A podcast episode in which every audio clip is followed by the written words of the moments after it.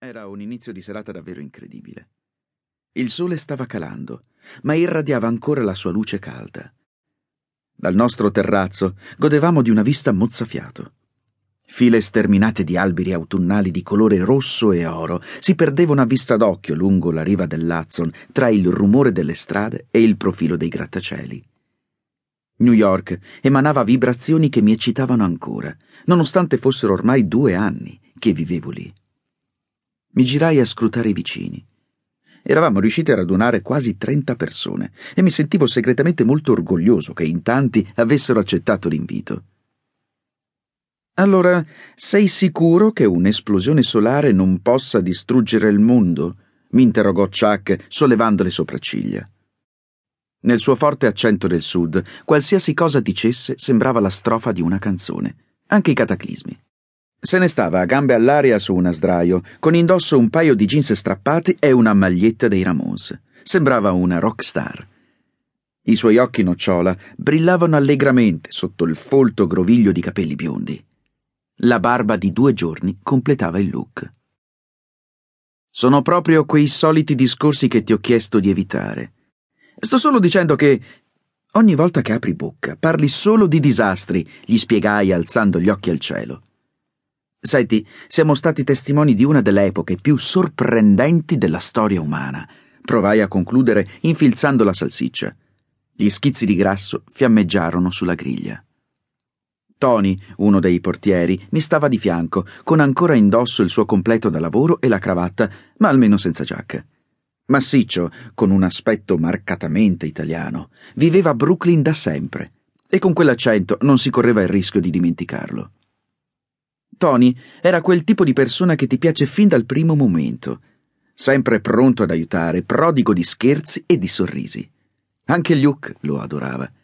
Da quando aveva imparato a camminare, ogni volta che scendeva al piano di sotto si catapultava fuori dall'ascensore nell'istante in cui le porte si aprivano e correva al gabbiotto di Tony, schiamazzando di gioia.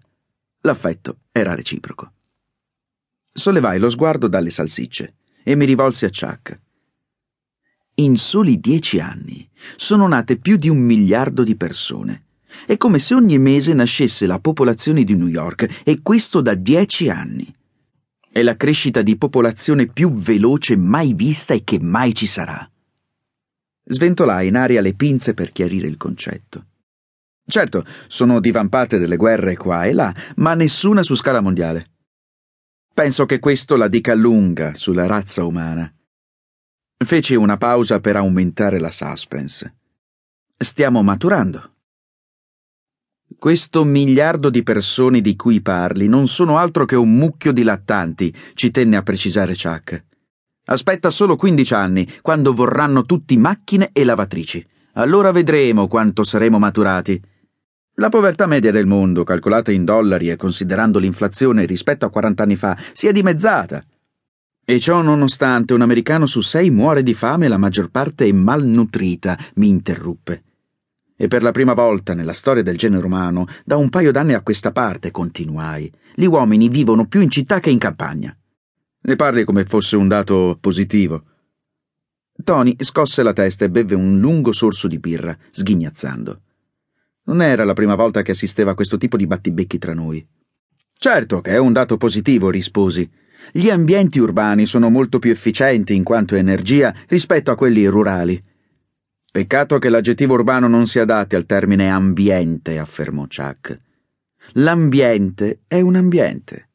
Parli delle città come fossero specie di monadi autosufficienti, ma non lo sono. Dipendono in tutto e per tutto dall'ambiente naturale che le circonda. Gli puntai in faccia le pinze.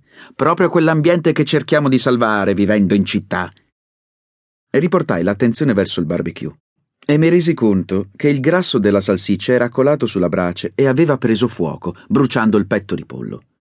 Sto solo cercando di affermare che quando tutto questo arriverà a un punto di non ritorno, intendi quando un terrorista sgancerà una bomba nucleare sugli Stati Uniti?